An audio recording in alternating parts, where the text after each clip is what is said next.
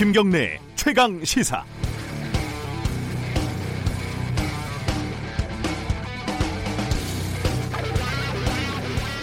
특정 업무 경비라는 예산이 있습니다. 조사나 수사, 감사 이런 걸 할 때 사용하는 예산인데요.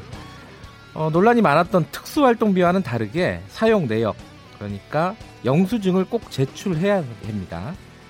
국회에 배정된 특정 업무 경비는요, 한 해 180억인데요. 이 중에 150억 원 정도는요, 국회의원 1인당 연 5천만 원씩 현금으로 지급을 합니다.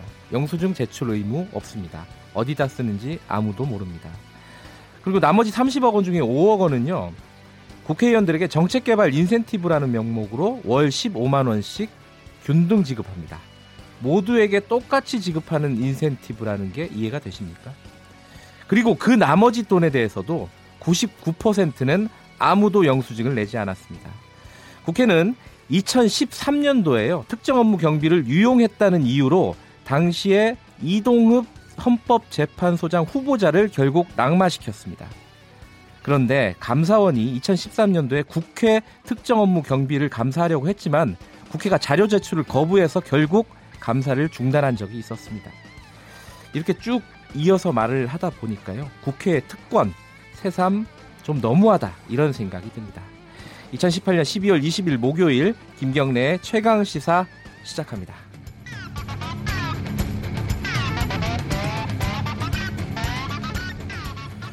네, 주요 뉴스부터 살펴보겠습니다. KBS 보도본부 이효연 기자 나와 있습니다. 안녕하세요. 안녕하세요. 안타까운 사고였죠. 그 예. 강릉 펜션 사고. 이 그 생존 학생들은 그나마 좀 건강을 회복하고 있다면서요? 네, 의식을 잃었던 7명 가운데 학생 3명의 상태가 호전됐다고 합니다. 다행이네요. 음, 네. 2명은 의식을 거의 회복했고요. 네. 1명은 간단한 단어 정도는 말할 수 있는 상태라고 합니다. 네. 나머지 학생 4명은 아직 의식을 회복하지 못했는데요. 음. 그래도 이 가운데 2명은 몸에 자극을 주면 반응하는 정도가 점차 세지고 네. 있다고 합니다. 높은 압력에서 산소를 공급하는 고압 산소 치료는 오늘도 계속할 예정이고요. 네. 의료진은 학생들이 위독한 상태는 넘 겼다고 보고 있기 때문에 추가로 깨어나길 많은 분들이 기대하고 있습니다. 어, 이제 원인이 중요할 텐데요. 왜 네. 이런 일이 생겼는지. 그게 뭐 예상과 같이 일산화탄소 중독으로 결론이 났죠? 네, 경찰이 어제 1차 감식 결과를 발표했습니다. 예. 상했던 대로 일산화탄소 중독으로 예. 결론이 났습니다. 어, 보일러 본체와 배관이 어긋나 있었고요. 실제로 네. 연기가 새어나오는 것도 경찰이 확인했습니다. 음. 국가서 검시 결과를 보니까요. 숨진 학생의 혈중 일, 아, 혈중 일산화탄소 농도가 최고 68%까지 검출됐습니다. 네. 보통 40% 정도면 치사량이거든요. 네. 일산화탄소 중독이 얼마나 무섭냐면 흔히 소리 없는 살인자라고 불립니다. 눈에 보이지도 않고 냄새도 없어서 스스로 인지하지 못하는 사이에 사람 몸에 치명적인 영향을 음. 줍니다. 보통 아파트나 빌라의 외벽 밖으로 이 보일러의 배기관 끝부분이 나와 있는데요. 겨울에는 배기관 끝에 고드름이 자주 생기고 이 고드름이 아래층 배관으로 떨어지면서 충격을 주는 거죠. 음. 그래서 배기관에 틈이 발생하는 경우가 종종 있다고 합니다. 나도 모르는 사이에 보일러 배관에서 일산화탄소가 새어나올 수 있는 것이죠. 네. 실제로 지난 5년 동안 보일러 배관 틈새로 빠져나온 일산화탄소에 중독돼 숨진 사람이 13명에 이른다고 합니다. 그러니까 이게 예전에 연탄 뗄 때는 일산화탄소 중독이 많았었는데 그 뒤에는 네. 없는 줄 알았거든요. 네. 이거 민박집이나 이런 펜션 같은 데 갔을 때 뭐 확인할 방법 이런 거 없습니까? 사실은 그 가스 누출 여부를 알려주는 경보기 하나만 달면, 달면 됩니다. 예. 보통 1, 2만 원 정도라서 그렇게 부담되는 것도 아닌데요. 이제 문제는 이런 펜션은요, 호텔이나 모텔, 여관과는 달리 농어촌 민박업으로 신고하고 운영되고 있습니다. 음. 소화기와 화재 감지기 정도만 설치하고 신고하면 별도의 허가 없이 누구나 영업할 수 있게 되어 있습니다. 그래서 가스 누출 경보기를 반드시 설치하지 않아도 되고 안전 점검의 주체도 불명확한 상태입니다. 이번에 사고가 난 펜션 같은 농어촌 민박업소가 전국에 2만 6천여 곳에 이릅니다. 농림축산식품부가 이번 사고를 계기로 농어촌 민박에 일산화탄소 감지기 설치를 의무화하고 매월 가스 누출과 배기통 이음새를 점검하도록 하는 대책을 뒤늦게나마 내놨습니다. 늦었지만 그래도 할 건 해야죠. 그 굉장히 좀 특이한 뉴스가 있었어요. 김성태 자유한국당 딸의 특혜 채용 의혹. 이게 한겨레 신문이 보도한 거죠? 네, 오늘 아침 한겨레 신문이 일면 톱으로 보도한 내용입니다. 김성태 한국당 전 원내대표의 딸이 KT그룹에서 근무했었는데 채용 과정에 석연치 않은 점이 많다면서 음. 특혜 채용 의혹을 보도했습니다.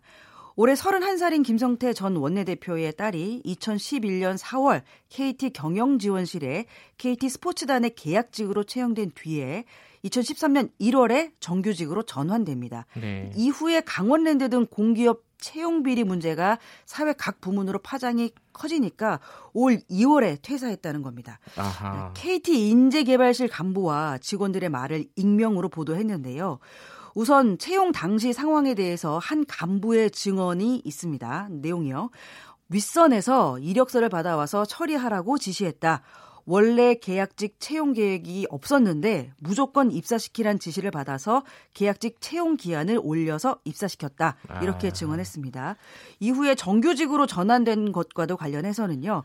KT가 김 씨를 미리 정규직으로 전환해놓고 2013년 1월에 정규직 공채 시험에 합격한 것처럼 전산 기록을 수정한 것으로 의심된다. 이런 내부자의 증언을 보도했습니다. 그러니까 애초에 채용도 문제가 있었고 나중에 정규직으로 전환한 것도 문제가 있었다라는 건데요.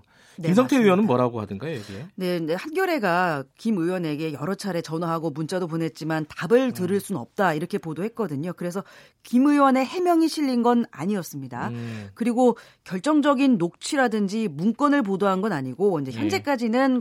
관련자들의 증언을 바탕으로 한 정황 수준의 의혹 제기여서 앞으로 이 문제가 사회적으로 어떤 파장을 가지고 올지는 지켜봐야 할 것 같습니다. 예, 이거는 사실관계를 조금 더 봐야 되는 사건인 것 같고요. 네. 그 카카오 카풀 서비스에 반대하는 택시업계 아, 총파업을 오늘 하죠? 네, 오늘 새벽 4시부터 총파업에 돌입했습니다. 아, 들어갔어요, 이미? 예, 예. 음. 내일 새벽 4시까지 24시간 동안 계속됩니다. 네. 전국에서 25만 대 정도가 참여할 것으로 예상되고요. 네. 오늘 오후에는 택시기사 10만 명 정도가 서울 여의도에 모여서 집회를 갖고 행진도 예고한 상태입니다. 네. 당장 오늘 아침 출근길이 우려되는데요. 서울시는 우선 오늘 출근 시간대에 지하철과 버스 운행, 운행을 늘리기로 하고요. 뭐 혼잡이 더 심각해지면 추가 대중교통 대책도 마련한다는 방침입니다. 아, 지금 출근하시는 분들 많을 텐데 어, 꼭 대중교통, 지하철이나 버스 이용하셔야겠네요. 네. 그리고 이게 참 우리 미래를 위해서 굉장히 중요한 문제인데 어떻게 지혜로운 어떤 해결책을 마련할 수 있을지 이게 참 과제인 것 같아요. 예, 맞습니다. 예. 여기까지 듣겠습니다. 고맙습니다. 감사합니다. KBS 보도본부 이효연 기자였습니다. 김경래의 최강 시사 듣고 계신 지금 시각은 7시 33분입니다.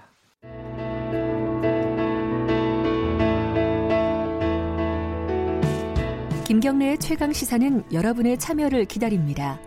참여를 원하시는 분은 9730으로 문자 메시지를 보내 주세요. 짧은 문자는 50원, 긴 문자는 100원입니다. 애플리케이션 콩으로는 무료로 참여하실 수 있습니다. 이른바 3기 신도시가 어디에 만들어질지 발표가 됐습니다. 어, 경기도 남양주, 하남, 인천, 계양, 과천 뭐 이 정도인데요. 서울과 접근성이 좋다. 그래서 뭐 괜찮다라는 평가도 있고 집값을 과연 잡을 수 있을까 이런 궁금증도 좀 듭니다. 명지대학교 부동산대학원 권대중 교수님 연결해서요. 자세한 말씀 들어보겠습니다. 안녕하세요. 네, 안녕하세요. 어제 발표된 거 보시고 일단 어떤 평가를 총론적으로 하실 수 있겠습니까? 어, 우선은 그 한 두 곳 정도는 서울이나 강남 지역 사람들이 이주 가능한 지역이고요. 네. 어, 나머지 두 곳 지역은 글쎄요, 좀, 어, 서울의 집값을 떨 군데 조금 거리가 있지 않는 생각이 드는데, 네. 전반적으로 일단은 뭐, 어, 정부가 그동안 규제만 해오다가, 어, 본격적으로 공급에 나섰다는 데는 매우 긍정적으로 판단할 수가 있습니다. 네. 공급에 본격적으로 나섰기 때문에 긍정적으로 판단할 수 있겠다. 근데 이게 지금 이기 신도시가요. 네. 좀, 어, 생각보다 좀 잘 운영이 안 됐다. 특히 이제 교통 부분 같은 경우에서요. 네. 3기는 어떻게 될까요? 이게 지금 그림을 보니까 어, 이, 2기보다 좀 뭐랄까요? 사람들이 많이 이제 수요가 생길 만한 그런 곳이라고 보십니까? 일단은 그 3기 신도시는 서울 반경으로 20km 전후에 있습니다. 예. 특히 이제 그 서울의 그 경계점에서부터 뭐 5km 어, 이내 반경에 있는데요. 네. 어, 그런 점에서 볼 때 위치로 봤을 때는 3기 신도시보다 아, 이기 신도시보다 서울에 근접돼 있어서 위치는 좋고요. 네. 또 하나는 이제 그 기존에 그 가깝다 보니까 서울의 기반 시설을 어, 연장해서 이용할 수 있다는 장점이 있습니다. 네. 어, 반면에 이제 이게 그 자족 도시로서의 기능을 잃어버리게 되면 네. 확실한 서울의 베드타운이 될 수 있습니다. 아. 네, 그리고 이제 이기 신도시 같은 경우는 네. 어, 보통 한 30km 반경 이내에 있었는데요. 네. 어, 처음부터 계획하면서 이기 신도시는 상당히 많은 지역을 했습니다. 네. 근데 불구하고 이제 교통이 불편하다 보니까 인기가 없거나 아직도 미분양되거나 음. 택시를 개발하지 않아서 분양하지 않은 곳이 많이 있습니다. 아직도 미분양이 있어요? 네, 음. 아직은 그 예를 들면 뭐 양주 양주 같은 경우는 어, 네. 어, 그 의정부의 옥계 지구 같은 경우는 옥정지구 같은 경우는 아직도 분양하고 있고요. 네. 특히 이제 인천에 가까이 있는 그 검단 신도시는 어, 금년 하반기부터 분양을 시작했습니다, 이제. 예. 거기다가 이제 김포 신도시는 355원 평이지만 거의 분양이 끝난 상태고요. 예. 이 외에도 뭐 화성 동탄 지역도 있고요. 네. 어, 아직도 많이 남아 있는데 이기 신도시에서 성공한 사례라고 하면 판기 판교 신도를 들 수가 있습니다. 예. 판교 같은 경우는 한 7만 8천 가구의 업체가 들어가 있어서 자족도시 기능을 어, 가지고 있죠. 아하. 반면에 이제 가격이 올랐다는데 그 어, 준말은 있지만은 예. 또 하나는 위례 신도시입니다. 위례 신도시는 음. 서울에 붙어 있죠. 네. 이게 이기 신도시인데 이번에 발표한 3기 신도시가 위례 신도시에 붙어 있는 하남 교산지구가 있습니다. 네. 결국에 그 서울에 붙어 있거나 근접되어 있기 때문에 2기 신도시처럼 어, 교통을 따로 만들지 않아도 기존 도시의 도시 기반 인사를 사용할 수 있기 때문에 네. 어, 상당히 좋은 입지라고 보여지는데 문제는 이제 이게 어, 과연 그냥 베드타운으로 남을 것인가? 네. 아니면 저적 도시의 그 면모를 갖출 것인가 하는 게 문제입니다. 지금 정부 발표에 보면은요 이번에 신도시를 이렇게 GTX 같은 이제 교통망하고 연결을 많이 시켰어요. 근데 이렇게 된다면은 아까 말씀하신 대로 서울의 교통을 편리하게 한다는 건 아까 말씀하신 그 베드타운 같은 그런 역할이 더 중점적으로 생각하는 거 아닌가요? 결과적으로 보면요. 근데 이제 사실 이번에 발표한 내용 중에서 보면은요. 네. 어, 이, 이전까지 있었던 이기 신도시하고 좀 다른 면 두 가지가. 네. 어, 인천 계양 같은 경우는 테크노밸리로 인천이 개발하고 싶어 했습니다. 네. 그 지역을 발표했기 때문에 이제 이거는 자족 도시의 기능을 가질 수 있을 것 같아요. 예. 전체 토지 약 49%가 어, 공공용지면서도 산업단지입니다. 네. 그리고 이제 과천 같은 경우, 과천 같은 경우도 이제 그 계획은 뭐 47% 정도가 산업단지 개발 계획되어 있고요. 예. 하남 교산지구 같은 경우는 29%밖에 안 됩니다. 음. 그리고 이제 남양주 왕숙이 한 32%밖에 안 되고요. 네. 그런데 이런 그 산업단지와 주거지를 병행하는 자족도시를 만들기 위한 그 자족 그 도심 저, 저 지역 면적을 늘렸는데 네. 교통은 이제 남양주 왕숙 지구 같은 경우는 GTX B 노선을 지나가게 하거든요. 그렇죠. 근데 과연 이게 이제 문제는요. 예. 어, 말로는 쉬운데 실제 이제 어떻게 그 교통의 대란이 있을지 모르지만 어 거기에 가면은 현재 약 한 6만 가구가 들어가 있어요. 아 벌써요? 네. 네 친접지구가 한 4만 가구가 넘고요. 네. 그다음에 이제 그 별내지구라는 이 지역을 합치면 6만 가구 가까이 되는데 이번엔 왕숙지구가 6만 6천 가구나 됩니다. 음. 그러니까 이게 12만 가구, 13만 가구가 넘기 때문에 과연 GTX가 들어간다고 하더라도 감당해내겠느냐. 네. 그런 문제가 있고요. 또 하나 이제 경의선 연장선을 하겠다고 하는데 네. 이두 개 노선 가지고는 부족할 것 같고요. 음. 하남 교산지구 같은 경우는 지하철 3호선 연장선이 있습니다. 네. 그리고 이제 서울 양평간 고속도로를 개설하겠다고 하는데 예, 지하철 하나 가지고도 부족하거든요, 사실은. 네. 면적이나 세대수를 봤을 때 이 교산지구 같은 경우도 196만 평이나 됩니다. 네. 세대수도 뭐 3만 2천 가구나 되고 그 다음에 이제 인천 계양 같은 경우는 문제가 좀 심각할 수 있습니다. 예. 지하철 1호선 인천역 어, 인천 지하철 1호선이 들어가는 걸로 돼 있는데 그게 김포까지 연결되거든요. 네. 근데 문제는 또 하나가 인천 공항고속도로 IC를 연결하겠다고 하는데 이미 이 도로는 반포화 상태로 가능하고 저 변했거든요. 네. 다시 말하면 그 어, 올림픽 대로하고 연결되어 있는 한강 도로가 김포 신도에서 나오는 도로거든요. 그게. 네. 근데 앞으로 한 7만 700만 평 정도 가까이 개발될 검단 신도시 사람들도 서울남 그 도로를 타게 돼 있어요. 음. 거기다가 인천의 청라지구도 지금 현재 그 도로를 타고 있습니다. 예.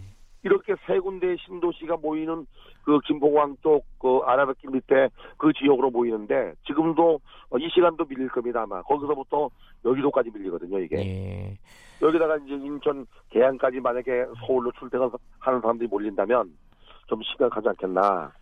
그러니까... 마지막으로 과천입니다. 예예. 과천 같은 경우는 남태령 도로가 항상 밀리거든요 그게. 네 근데 이게 남태령 도로하고 양재로 나오는 도로밖에 없습니다. 음. 그래서 정부가 이번에 그 GTX C 노선을 조속히 착공해서 연장하겠다고 했는데 그래도 여기는 과천은 면적이나 세대수가 작습니다. 네. 그나마도 그건 뭐한 46만 평밖에 안 되고 세대수도 한 7천 가구 정도밖에 안 되니까 제일 낫지 않나.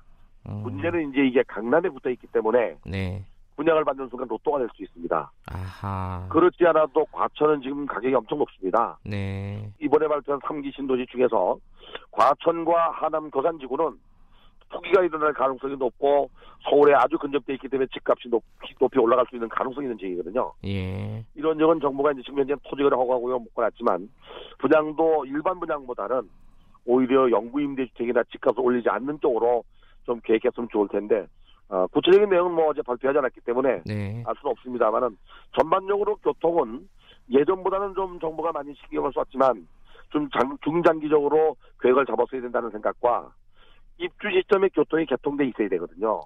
근데 그러긴 쉽지가 않잖아요, 지금. 네, 그게 맞물려서 이 쉽지가 않아요, 지금. 네. 네.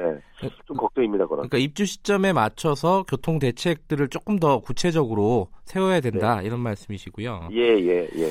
아까 이제 어, 땅값 얘기를 좀 하셨는데요. 일단은 네. 이게 공급을 늘린다는 측면에서 보면은 뭐 서울이나 수도권의 집값을 잡는데 도움이 되겠다 이런 시각이 좀 많지 않습니까? 그 부분은 어떻게 보세요? 그래도 공급이 되면은 그 집값을 잡는 데 영향을 주죠. 네. 현재 지난 9월 13일 그 9.13 조치 이후에 어, 조정대상 구역 이상 지역인 규제 지역에서는 어, 1가구 1주택 이상은 지금 대출이 전면 금지되어 있거든요. 네. 보다 10월 말부터 DSR을 좀 시행하고 있기 때문에 대출을 규제하고 옥죄는 그 상태 때문에 호가가 꺾이고 가격은 좀 하락하고 있습니다. 네. 아마 이런 현상에 더불어 이제 이렇게 이제 개발이 되는 지역에 집값이 올라갈 수 있고 땅값이 올라갈 수 있는데 네. 가격이 올라간다는 얘기는 이제 공급이 부족하거나 수요가 많다는 얘기거든요. 네. 그 이외에는 전부 투기라고 봐야 됩니다. 네. 근데 이렇게 이제 주택 공급을 늘리면 분명하게 이제 수도권 지역도 물론이지만 어, 서울의 집값을 낮출 수 있는 어, 좋은 대안이지요. 그런데 아까 말씀하신 대로 그 해당 지역은 또 투기가 일어날 수도 있다. 이게 좀 양면이 네. 있는 거네요. 그렇죠. 음. 개발이 있는 곳에 이익이 있다고 어, 유용 작업이 많기 때문에 어, 토지 투자나 또는 투자가 들어오거든요. 네. 그게 이제 일시적으로 capital gain처럼 매각 차익을 바라고 들어오면 이건 전부 투기입니다. 음. 네, 실소유자가 아니기 때문에. 그 해당 지역에서는 또 투기가 일 수는 있지만은 그 인접 지역 있지 않습니까? 개발되는 네. 인접 지역들은 아, 우리 집값이 떨어지면 어떡하냐 공급이 늘어가지고 이렇게 해서 반발할 것 같다 이런 예상도 좀 있더라고요. 이게 그 양면성이 있는데요. 네. 어, 토지 보상을 받은 사람들은 인근 지역의 같은 행정구역 내 20km 반경 내에 투자하면 취득세가 면제됩니다. 네. 보상받은 사람들이 다시 인근 지역에 좀 일부 투자하기 때문에 토지 가격은 올라가고 네. 오히려 이제 세대수가 늘어나게 되면 교통이 불편하거나 또는 도시 기반 시설이 새로운 환경 쪽으로 이동하기 때문에 네. 기존 도시는 슬럼화돼서 가격이 떨어진다는 염려를 하고 있습니다. 아하. 사실은 이제 그것보다는 네. 인근 지역에 새로운 환경이 조성되거나 사마 빌딩이 들어오거나 그러면 같이 동반 상승하는 거는 분명한데 네. 신도시만큼은 안 올라가죠. 아하. 그래서 그런 것들을 염려하는 것 같습니다. 특히 가장 큰 것이 아마 새로운 환경을 만드는 것과 교통 문제인 것 같습니다. 예. 근데 지금 이 서울 인접 지역의 신도시 말고요. 서울 내부에서도 유지 개발 같은 것들을 좀 해가지고 주택 공급을 늘리겠다 이런 발표도 같이 있었죠 이번에. 네, 서울시가 어, 국토교통부하고 계속 줄다리기 했던 것이 바로 이제 개발 제한 구역, 소위 그린벨트를 해지하자고 했는데 서울시는 줄곧 반대해 왔거든요. 네. 사실은 그린벨트는 서울 시민의 허파입니다. 음. 그래서 그 어, 그린벨트를 해지하지 않고 서울 시내 유휴 부지를 개발하거나 또는 준주거지나 사업지구의 용적률을 높여서 어, 주택 공급을 늘리겠다고 하거든요. 네. 어제 발표한 내용으로는 한 5만 2천 가구 정도를 공급하겠다고 발표했고요. 네. 향후에 뭐총 뭐 수, 어, 수량으로는 한 8만 가구 이상 공급하겠다고 했는데 이것도 서울 시내의 주택 공급을 늘리는 차원이기 때문에 어, 집값 안정에는 큰 역할을 할 거라고 보여집니다. 예. 이제 문제는 네. 또 일단은 모두 개발하고 난 다음에 주택 공급이 부족하거나 가격이 올라가면 어떻게 할 것인가 이게 문제입니다. 아하. 그래서 사실은 토지 재생 사업 중에서 정비 사업인 재개발 재건축 사업도 같이 공급해서 개발해서 주거 안정도 개선하고 주택 공급도 늘리는 차원이었다면 참 좋았지 않았나 는 좀 아쉬움은 있죠. 그럼 뭐 차차 그 서울시하고 협의를 서울시가 협의를 해 나가겠죠. 근데 그 서울시가 예. 우선은 도시 재정 사업에서 예. 어 재개발 재건축 사업을 잘 안 하려고 해요, 사실은. 음, 이번 방어든 시장은 그 주 목적이 이제 그 마을 만들기 사업 중심으로 많이 가거든요. 네. 네. 근데 지금 전반적으로요. 요번에 국토교통부도 그렇고 서울시의 대책도 그렇고요. 이게 집값 안정에 포커스가 맞춰져 있다고 봐야 됩니까? 어떻게 봐야 됩니까? 이번 정책의 시각을. 사실은 집값 네. 안정의 포커스보다는 네. 그 주택 공급 차원, 소위 말하는 무주택자에게 주택을 공급한다는 차원이 더 크다고 봐야 돼요. 아, 그래요? 음. 계획 자체는 원래 그 지난 그 1년 어, 반 동안 문재인 정부가 들어서고 나서 네. 어, 12번 어, 정도의 대책이 나왔는데요. 네. 어, 거의 다가 규제 대책이었습니다. 네. 그러면서 오히려 공급을 하지 않고 어, 그 규제하는 것 때문에 가격이 많이 올랐거든요. 네. 어, 뒤늦게 이제 뭐 어, 공급 대책을 내, 저그 병행하고 있는데 네. 이번에 공급했다고 해서 이번 정부가 부동산 정책에 대해서 트렌드가 바뀐 건 아닙니다. 음. 규제와 공급은 동시에 가고 있는 겁니다. 네. 그러면서 집값 안정 플러스 어, 주택 공급 차원 무주택자에 대한 어, 그 주거 환경을 꾀야, 꾀야겠다는 그런 차원입니다. 예. 그 단기적으로도 그렇고요, 장기적으로도 그렇고 이 이번 어떤 그 공급 주택 공급 계획이 집값에 느끼, 미치는 영향을 잠깐만 좀 마지막으로 좀 정리 좀 해주세요. 그 신도시가 공급되면 당장 집값에 영향을 미치는 건 좀 미미할 수 있지만 네. 집을 살려고 하는 대기 수저도 수요가 대기 수요로 남습니다. 아하, 네. 아 무주택자니까 향후에 지금 사는 것보다는 몇 년 기다렸다가 저 지역의 입지가 좋으니까 저게 공급을 받는다든지 네. 또는 가격이 낮기 때문에 그거를 대기하기 때문에 네. 실수요자 중심에서 이그 어, 수요자가 대기 수요로 남기 때문에 주택 수요가 줄면 결국에 가격은 떨어지죠. 네. 그런 차원에서 어, 긍정적인 측면이 있고요. 네. 아까도 말씀드린 대로 이제 대출 규제 때문에 주택 시장의 가격이 하향 안정세로 가고 있거든요. 네. 어, 그렇다면 여기에다가 더, 더불어 어, 3기 신도시까지 공급했다면 어, 주택 시장은 하향 안정세로 갈 수가 있고요. 네. 어, 마지막으로 아쉬움이 있다면은 이번 대책에서 네. 수도권 광역 교통 대책을 내놓으면서 그동안 많이 많았던 이기 신도시에 대한 교통 대책이 전혀 없었습니다. 아. 지금도 이기 신도시에 대한 교통 대책이 나오고 교통이 원활하게 된다면 네. 지금 분양하고 있는 검단 신도시나 다른 지역도 어, 분양도 잘 되고 어, 수요를 분산하는 정, 그 대책이 될 텐데 네. 좀 아쉬움이 있습니다. 이기 신도시 주민들은 지금은 약간 실망한 상황이겠네요. 그렇죠. 네. 예, 알겠습니다. 오늘 말씀 잘 들었습니다. 고맙습니다.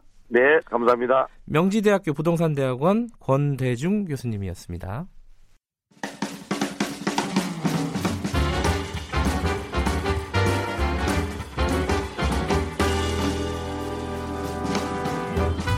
여러분의 아침을 책임집니다.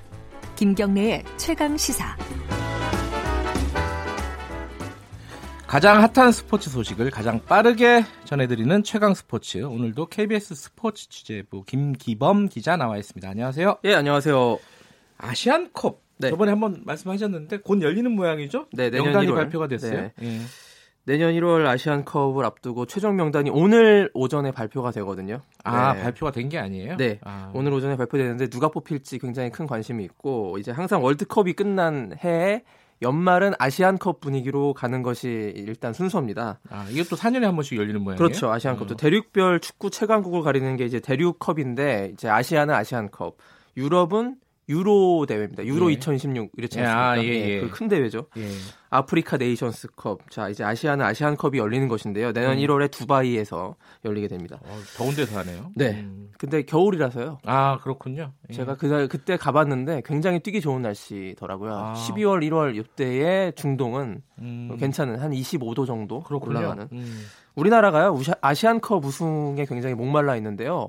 최근에 우승이 거의 없어요.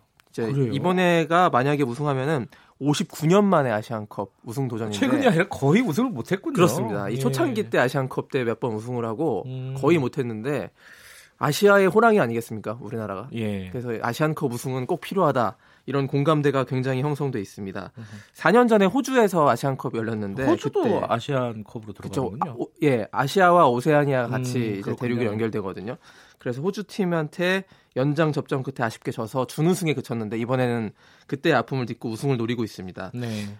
절호의 기회라고 여겨지고 있고요. 일단 축구 대표팀 최근 흐름이 굉장히 좋지 않습니까? 네. 월드컵 마지막 경기인 독일전 승리가 아주 모멘텀이 됐는데 그 이후로 이제 파울로 벤투 포르투갈 출신 감독을 영입했고 음. A 매치에서 지금 진 적이 없습니다. 연승 행진을 계속 벌이고 있고 그 벤투 감독의 전술적 특징 하나가 이제 후방 build-up이라는 이 전술 개념이 있는데요. 후방 빌드업? 그 전방이 있고 공격하는 예. 게 있고 후방 수비진들이 있지 예. 않습니까? 수비진서부터 차근차근 공격적인 패스를 아. 만들어 나가서 그 골로 연결시키는 그렇군요. 게 이제 후방 빌드업이거든요. 음. 요거 굉장히 선수들한테 강조해가지고 지금 잘하고 있어요. 전술이 잘 녹아들었거든요. 음. 내용도 좋은 편입니다. 그래서 경기 내용이. 자 오늘 발표되는 대표팀 명단 붙박이 주전이 그렇게 많지 않습니다. 이게 뻔한 게 뽑힐 수 있는 선수들은 그 황의조, 기성용, 김영권, 이용 그리고 손흥민 선수 정도. 그리고 예. 나머지는 이제 누가 뽑힐지 좀 예측 불허인 상황인데 오늘 손흥민 선수 또 새벽에 골 터트렸습니다. 아 그래요? 네, 저 리그컵이라고 이제 정규 리그 말고 리그 사이사이에 하는 컵 대회가 있는데 거기서 그렇군요. 아스널 뭐 굉장히 예. 강팀이잖아요. 그 팀 상대로 선제골 넣어가지고 선제 결승골입니다. 2대0 승리를 이끌어서 좀 분위기 좋네요. 네, 굉장히 지금 잘하고 있어요. 그래서 2대0 승리를 이끌어서 4강을 또 견인했거든요. 네. 손흥민 선수와 그 오레이 선수에 뽑힌 그 황의조 네. 이두 명의 활약이 어느 때보다 기대가 되고 있는 아시안컵이고 우리의 경쟁국 일본이 있고요, 일단. 그렇겠죠. 그다음에 음. 이란과 호주 이렇게 음. 4강 정도로 압축이 되는데요. 뭐 박항서 감독이 이끄는 베트남도 복병 정도로 꼽히고 있습니다. 베트남 어디까지 또 올라갈지 네. 그것도 궁금하네요. 관심 많죠. 얼마 전에 그 문람 선수가 네. 폭행을 당했다. 네네네. 어, 구단에서요. 근데 그게 그때 나와서 말씀하실 때는 누군지 얘기를 안 했어요. 네. 뭐 이게 다 공표가 됐더라고요. 그렇습니다. 예. 이 문우람 선수가 저 한 일주일 전에 승부조작 관련 기자회견에서 야구 방망이로 한 선배한테 예. 머리를 일곱 대 정도 맞았다. 이렇게 폭로해서 큰 파장이 일었는데요. 예. 이걸 KBO 한국야구위원회가 조사를 했고 공식적으로 그 누가 때렸는지를 어제 발표했습니다. 그 선수는 넥센의 이태근 선수였고요. 음. 굉장히 유명한 잘 치는 예. 선수죠. 이태근 선수가 어제 이제 KBO가 상벌위원회를 열었는데 거기에 출석을 해서 소명을 하고 또 끝나고 이제 간단하게 인터뷰를 했습니다. 이렇게 얘기했습니다. 어떠한 경우에도 폭력은 정당화될 수 없다고 생각한다. 문우람 선수한테 진심으로 미안하다. 음. 어, 본인이 비난받는 것은 당연하지만 심각한 상황의 폭행은 아니었고 나로 인해 팀이 선후배 사이 폭행을 당연시하는 것으로 오해받는 일은 아. 없었으면 한다. 이렇게 해명을 했습니다. 징계 결과도 어저께 나왔거든요. 36경기 출전 정지입니다.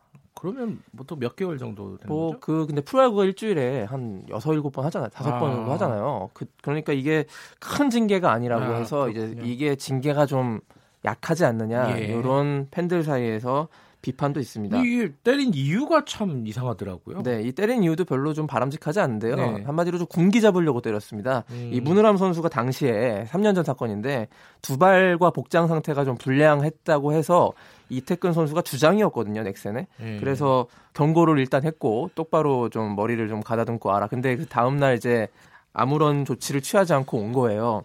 그래서 폭행을 가했다고 하는데 이제 야구 방망이로 그 거꾸로 들어가지고 손잡이 부분으로 톡톡 일곱 대 정도 때렸다. 이게 이태근 선수의 해명인데 어떻게 때리던 간에 네. 이건 있을 수 없는 폭행이었다고 아니, 예, 봅니다. 그렇게 때리면 되게 기분 나쁠 것 같아요. 그렇죠. 기분 굉장히 나쁘고. 그리고 예. 이게 다 큰 성인들인데 또 머리 가지고 또 프로 선수들이 예. 예.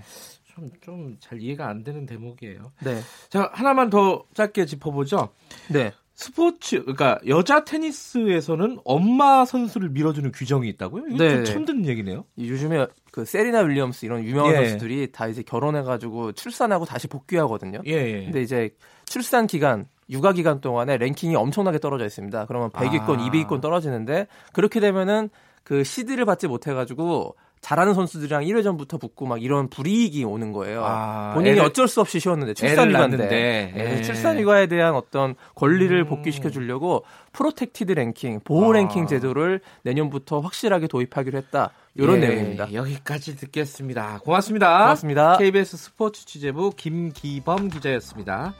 김경래 최강시사 1부는 여기까지 하고요. 2부에서는요. 더불어민주당 우원식 의원과 함께 위험의 외주화 문제 짚어보겠습니다.